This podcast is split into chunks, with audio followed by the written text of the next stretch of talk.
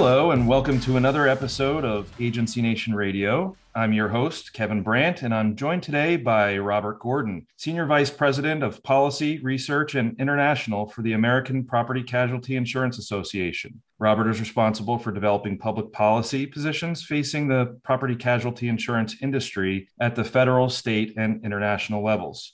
We're also joined by Chris Zients, business leader of government affairs for Progressive, where his primary responsibilities include legislative and regulatory strategy for federal and state issues impacting our industry.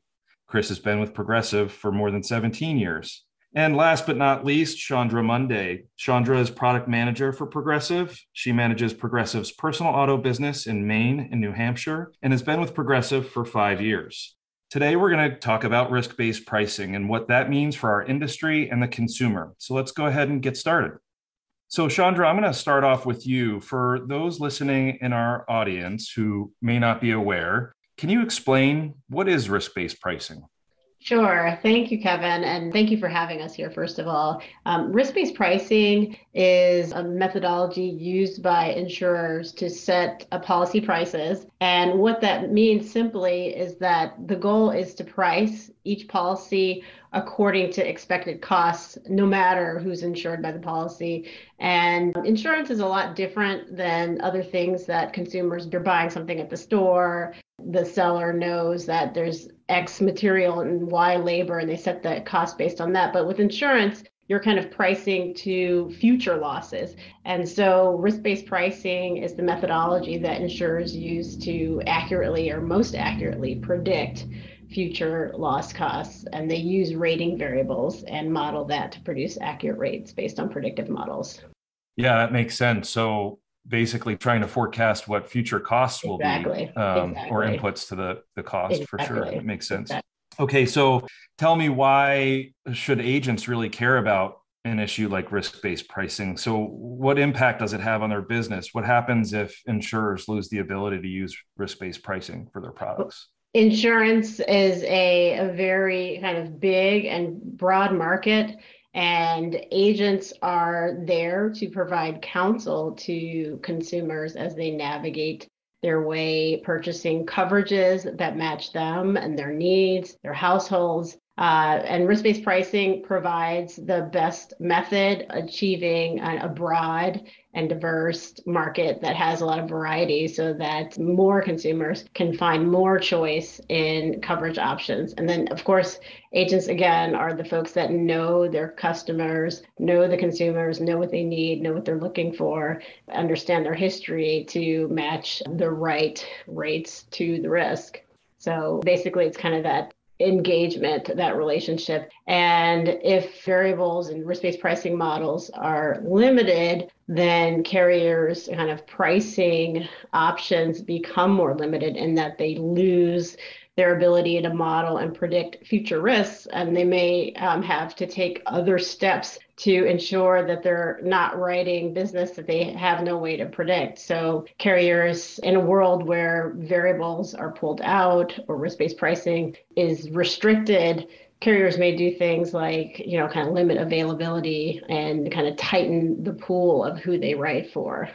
Kevin, let me uh, give a quick example uh, that really affirms and underscores what Chandra just said. APCIA recently published research showing the benefits of credit based insurance scores as a rating factor for consumers. And in 1993, when insurers started using the credit based insurance scores, we saw insurance availability dramatically increase. People were able to get coverage from the private market that weren't before instead of being forced into residual markets. And agents suddenly had many more competitive options to help their consumers and place the business. And what we've seen generally is the more objective rating factors insurers are allowed to use, the better insurers can match rates to the individual risk. And that really improves the availability and affordability overall, and again, dramatically increases competition and agent choices.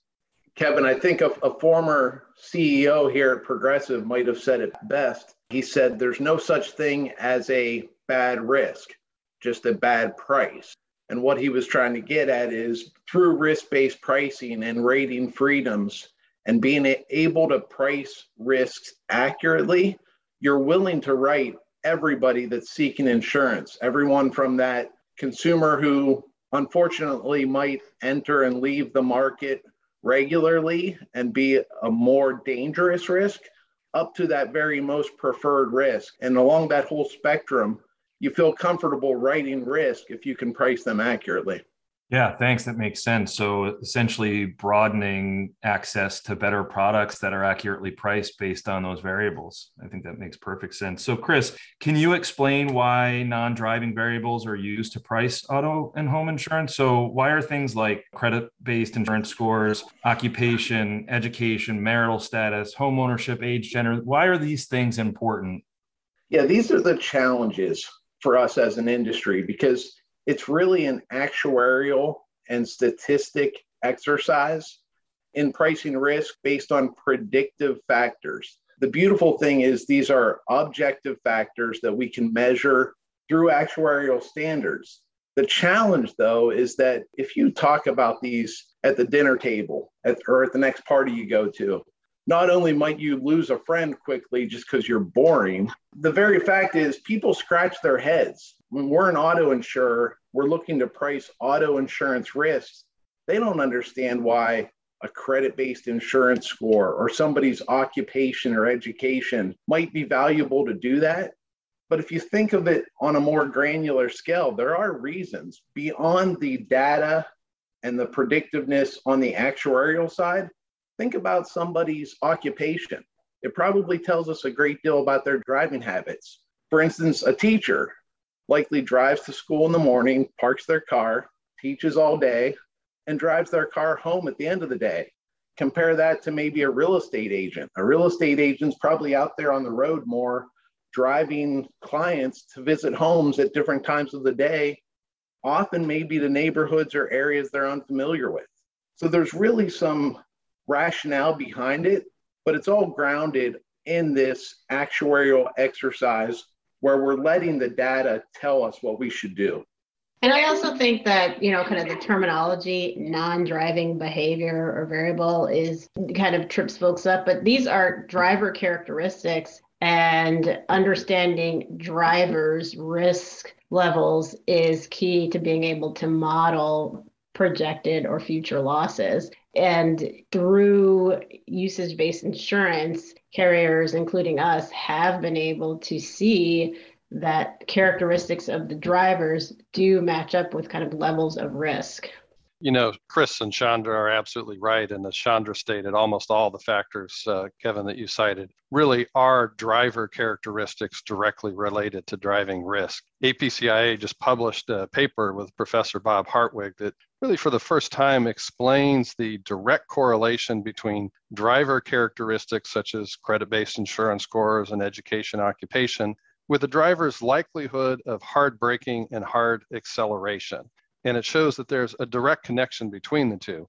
And the paper also explains that these driver attributes tend to be predictive of an individual's degree of risk taking. So, for example, age is a driver characteristic. Teen drivers are nearly three times as likely to be involved in a fatal automobile accident, and almost a quarter of the time it involves alcohol. So, they are very much driver characteristics. Now, insurers also use local characteristics such as the traffic density where someone lives, whether the car is protected in a garage or parked on a street, and what the repair and litigation and hospital costs are in an area. And those driving environmental factors are all directly connected to loss proclivity, even though they're not specifically driver characteristics. And Ke- Kevin, I think that the common theme there is that the public policy should be that those who cost more to insure should pay more for insurance, and those that cost less to insure should pay less for insurance. And that's what risk based pricing and using this large collection of variables allows. And the benefit of using so many variables is that no one variable is going to have a disproportionate impact on somebody's rate. Yeah. So essentially, the more data you have, the less impactful each individual data point is, right? So, and more accurate the pricing can be in the long run. I think that that makes sense. So, Chris, I'm going to stick with you for the next question. And so recently in Washington state, the insurance commissioner took unilateral action to ban the use of credit based insurance scores for the pricing of products. So, and I think since then the, courts have ruled that to be illegal. But Can you tell me what happened to the market in Washington when the credit based insurance scores were removed? The entire process in Washington has really been interesting because it started in the legislature. The legislature put forth a bill that would ban the use of credit based insurance scores in personal lines insurance. And as the legislative process played out, there were hearings, uh, there was testimony, there was a lot of education from both sides on the issue. And after legislators learned more about credit based insurance scores and understood their predictive nature and how they're used, the legislature chose not to advance that legislation. And it was, I believe, within a week of doing that, that Commissioner Kreidler took unilateral action through an emergency rule to ban the use of credit based insurance scores. And the way it was done was extremely disruptive because insurers had to react quickly to remove this variable. And it's a very powerful and predictive variable for many. And unfortunately, what we've seen, and this was by the Washington OIC's own data, they showed a representative sample from a company where 61% of people and 20% of those saw a double digit rate increase. So they saw 61% see a rate increase, 39% see a rate decrease. And that the magnitude of that increase was significant for many. And surprisingly, what we saw was that seniors, so those that are on fixed incomes that have built strong credit based insurance scores through time of responsible behavior, that group was impacted most. And if you think about seniors, they're often on fixed incomes, and all of a sudden they're seeing a significant increase to both their auto and their home policy with no additional income coming in. That's extremely disruptive. And Senator Mullet, who's uh, chair of the Senate Banking and Insurance Committee in Washington, recently held a hearing where some of those consumers came forth and told their stories and it was really astounding to hear the impact that this unilateral action had on people who had no change other than the fact that credit based insurance scores were stripped from rating. Yeah, and I think at that hearing, we also heard that the um, Office of Insurance Commissioner's suggestion for those whose rates were going up were to reshop, to shop more. And many agents had a disruptive experience as well. You know, the benefit of being with a carrier means that consumers have discounts that they've obtained and when they reshop they often lose their discounts and is disruptive in that they no longer have the additional benefits that they gain from their existing carriers yeah, when credit-based insurance scores were just abruptly removed from the Washington marketplace, it really is, as Chris said, it caused enormous chaos, and a majority of drivers suddenly had to pay higher rates. That means that low-risk drivers who are more likely to follow the rules, uh, as Chris said, sometimes on fixed income, suddenly had to pay more, frequently hundreds of dollars more in some cases, to subsidize high-risk drivers. A number of insurers have still not yet been able to adjust prices to accurately reflect the risk levels because of all the ongoing regulatory uncertainty. The Washington Insurance Commissioner indicated that he plans on imposing a three year ban on credit based insurance scores at the end of the year. That's despite the court ruling against him on the emergency ban and despite all the harm caused to a majority of consumers in the state, and despite not even having yet held the requisite public hearings to consider the issue. But since it looks like the ability of consumers to choose their preferred insurance approach and enjoy potential discounts from insurance scores probably going to end up back in court that means that many insurers are still having to develop potential options and backup plans with all the uncertainty and chaos that's been caused in the marketplace and kevin i think it's important to note that a lot of the disruption is not necessarily evident or seen by consumers because it's things that are going on behind the scenes. You know, we did hear from one regulator who said that oh, there's not much disruption in Washington because no carriers have left the market. And I don't think that's the measure you want to use when looking at market disruption because what we've seen is because we're tracking it much more closely is by removing credit based insurance scores some risks are going to be underpriced and some are going to be overpriced and when you've got that market imbalance carriers are going to do things so that we don't write too much of the underpriced risk So there are changes to acceptability and underwriting and things that go on that really tighten the market and limit availability for those underpriced risks.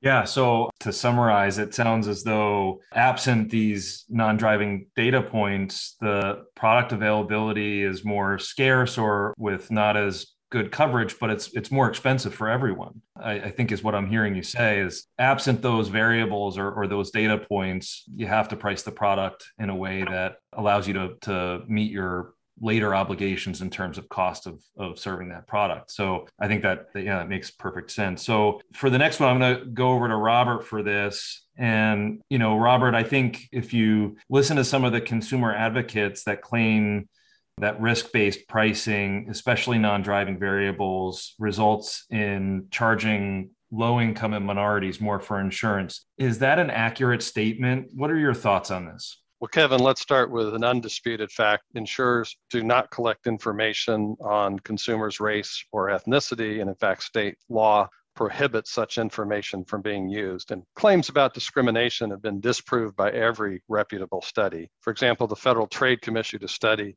proving that credit based insurance scores were not a proxy for race and instead conferred potential consumer benefits of better affordability and availability. The NAIC, the state insurance regulators organization, published a nationwide study last year that shows there's no pattern of discriminatory loss ratios. In fact, the NAIC's data shows insurers do a very good job across different communities of charging rates that match the losses. And insurance is incredibly competitive. Consumers see constant insurance ads on television, have lots of options, our analysis comparing premiums to losses in many of the states suggests that a number of minority majority areas actually benefit if anything from a slight subsidy uh, in rates versus losses. Now, that said, loss costs are higher in some regions than others. So, for example, auto insurers are now paying an estimated billion dollars for damages to vehicles from Hurricane Ida. A car being parked on a street in a hurricane prone area is going to get charged more. A car that's driven in areas with very dense traffic is going to have higher insurance rates, just like the housing costs and gas prices and repair costs are going to be higher in some urban areas. So the problem really has little to do with insurance. It has everything to do with the much broader historic socioeconomic and infrastructure challenges. And of course, that's one of the critical things we're working on looking forward is trying to address some of those historical infrastructure challenges.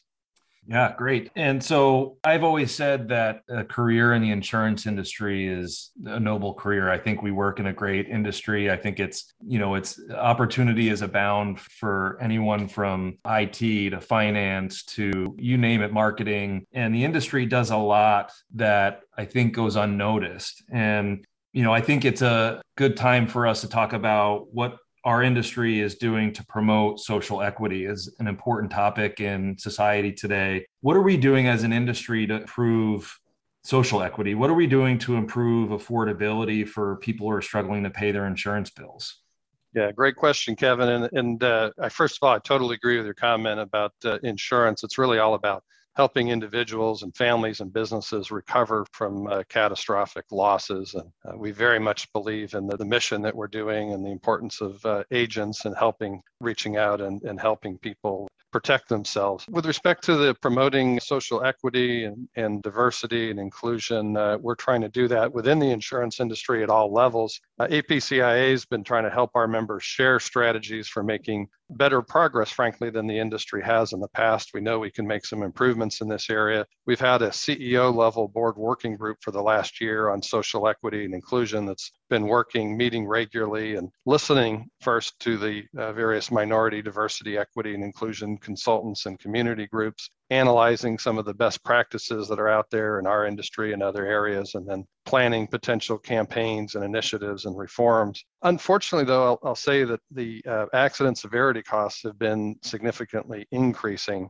and particularly recently with the spiraling litigation costs, the spiking inflation from the supply chain breakdowns, and the increased disaster costs from climate change. And so we've been trying to identify and start to quantify those various costs and work with policymakers to try and uh, reduce the impact on consumers. And we've supported several infrastructure improvements and a number of resiliency and mitigation improvements, both in the recently passed infrastructure bill as well as uh, the upcoming Build Back Better and uh, Uh, a number of other appropriations that are have a particular focus on helping vulnerable communities. Insurers are also supporting a number of auto safety programs that help contain costs as well as protecting people. And again, I think there's been a, a particular increase over the last year on helping low income and minority communities in this area as well. So we're really trying to do our part and trying to do better than we have in the past. Although, frankly, until states can address some of the runaway litigation and our country can get inflation under control, some of these losses and costs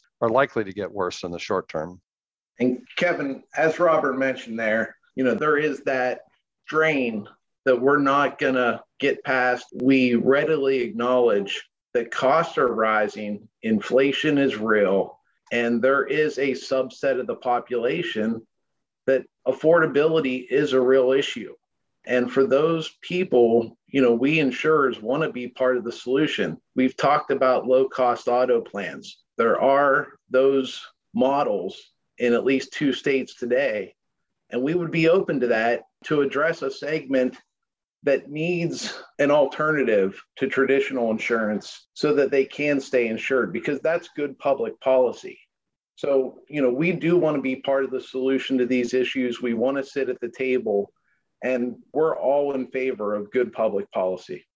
Sure. Uh, Chandra, did you have anything you wanted to add for for the last question here? Yeah, I mean, the only thing I would add is, you know, kind of we're in times where we're kind of still in the midst of a global pandemic. And one thing that the insurance industry did was provide a lot of premium relief to consumers. Um, many companies, including ours, did that. And I think just kind of, you know, we and other insurers uh, kind of staying on top of, you know, what challenges are imminent. Our company also does a lot of employee giving, employee donations, and kind of matching. So there are a lot of levers that are being pulled. That said, you know, rising costs is a tough problem that I don't think any one company has is able to solve without kind of a collective coming to the table with regulators as well.